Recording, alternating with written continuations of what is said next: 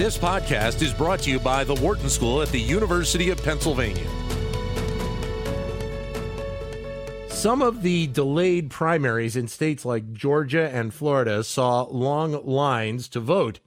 And in some cases, people decided not to vote. That was partly put in place because of new rules to deal with the coronavirus. But with the presidential election coming up in a few months, there may be also a worry of whether we will see lower voting totals because of potential long lines. Gerard Cachon is uh, Vice Dean of Strategic Initiatives, as well as Professor of Operations, Information, and Decisions at the Wharton School. And he joins us on the line right now. Gerard, thanks very much for your time. Hey, thank you. You have taken a deeper dive in, into looking at what impacts people's decisions to go ahead and go with their vote, especially in the instance of of having long lines. Tell us what you what you looked at and what you found out. Sure, thank you. Um, I didn't really focus so much on the individual voter's decision. What I focused in on was uh, the decision of the voting administrators about how they set up the voting process in a way that's going to influence the lines that the amount of time that people have to wait to vote. So we looked at two different states, Florida and Georgia, with two different questions. Um, in Florida, um, how uh, over since 2004 to 2016 at the various elections, how the changes in the composition of the political parties um, influenced uh, how many polling workers were put in place and voting machines were put in place in Florida. And we were really interested in the difference between, uh, well, we were interested in finding out is there any disparity uh, based on um, race or political affiliation? So as a county became less white or became more democratic, how would that influence the uh, voting resources put in place?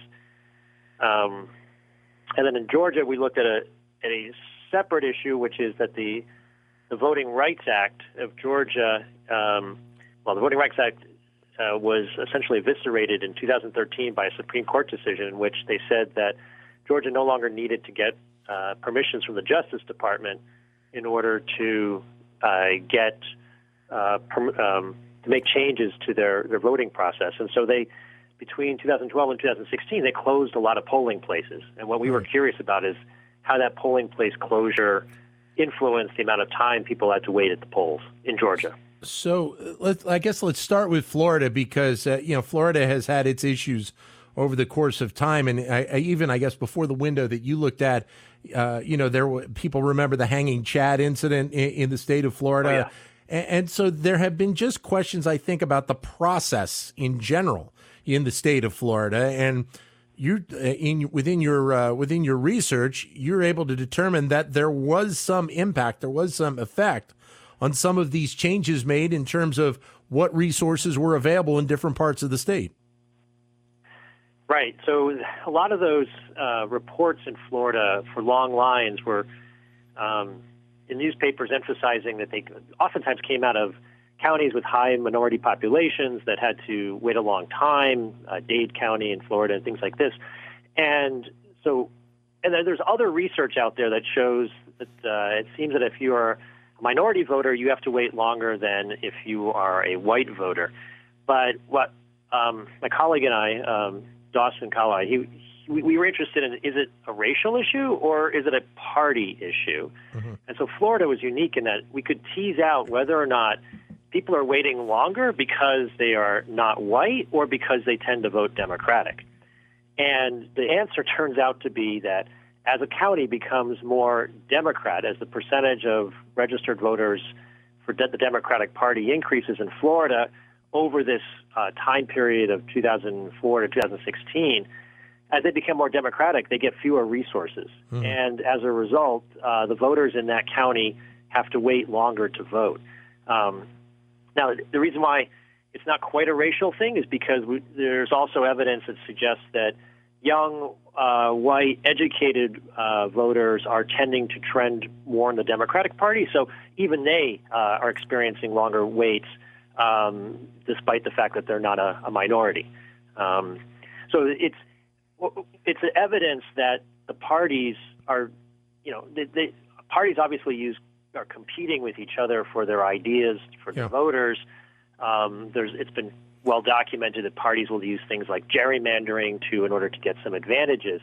What hadn't been documented was whether or not a party could try to make their opponents voters wait longer presumably with the interest of then having them more frustrated with the voting process so that they don't vote anymore. So by by saying the, the resources, uh, the the the lower amount of resources, you're talking about you know poll workers at the at the different locations, or are you talking about the you know the actual physical machines? What what areas specifically are you looking at? Well, we had direct data on poll workers, and so yes, they hire fewer poll workers as the county becomes more democratic. But also, counties, you know, you don't hire two poll workers and to operate 50 machines. You always you, you keep machines and poll workers roughly in balance. So right. we think of it as just the umbrella of um, polling resources. And you know, over this time period, Florida has gained in population. So this this could actually be done in a way that's not so obvious. So you know, County A uh, becomes uh, more you know uh, more Republican over time, they hire a few extra poll workers. County B uh, becomes more Democratic over time.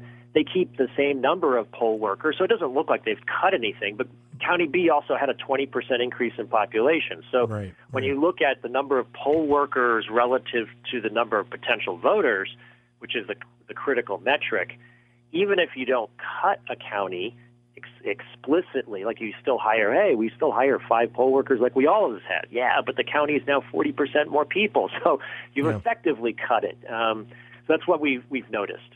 So, in, in terms of Georgia, you mentioned uh, the the Supreme Court decision, and basically uh, the the state of Georgia, and I guess different counties within the state of Georgia, uh, being able to make changes without having to inform the Justice Department that these changes were were going to be taking place. Correct? Correct. Yep. Um, so Georgia, the uh, Secretary of the State for the running the elections uh, sent out a memo to all the counties saying we don't need any more approval from the Justice Department. Uh, please feel free to go ahead and close polling places uh, in order to save money. Uh, that was presumably the the, um, the, the reason why, and you know, uh, a state could decide, you know, how much they want to spend on voting. If a state wants to you know, have all its all its people, all its voters wait a long period of time. I guess that's a choice of the state. Uh, what you don't want to see, though, of course, is that they're doing it in a way that uh, could advantage one party over another. Um, I mean, if we're all going to enjoy the pain, it should be all of us as opposed to uh, a select few. Um, so what we did there is we, we were able to use um, what's called in, in, in, econometrics is a difference in difference. We looked at the difference in time that Georgia voters had to do between 2012 and 2016, and there's a lot of other things that changed between that those times. So we needed a control to make sure that that difference that we're seeing is actually legit. So you look at the differences between what happened in Georgia and the control, which we turned out to be a great one, was South Carolina. So South Carolina also had uh, Rights Act eliminated for it. Um, but South Carolina has a law that says you can't close polling places. So South Carolina was not able to take advantage of Shelby versus Holder and close polling places. Georgia could, and that set up our experiment to be able to make this uh, comparison. About 30 seconds left, George. What's your takeaway from, from, from both of these pieces of research?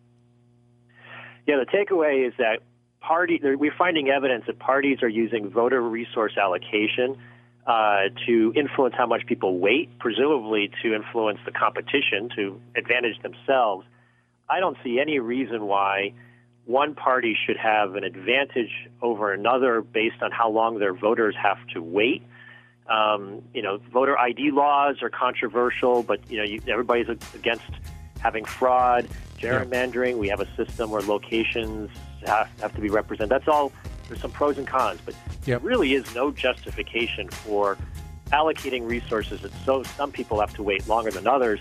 I would like to see some laws in place that say whatever we do of voter resource allocation Okay. should be done in a way that everybody in the state waits about the same amount of time to vote on average. Gerard, thanks very much for your time.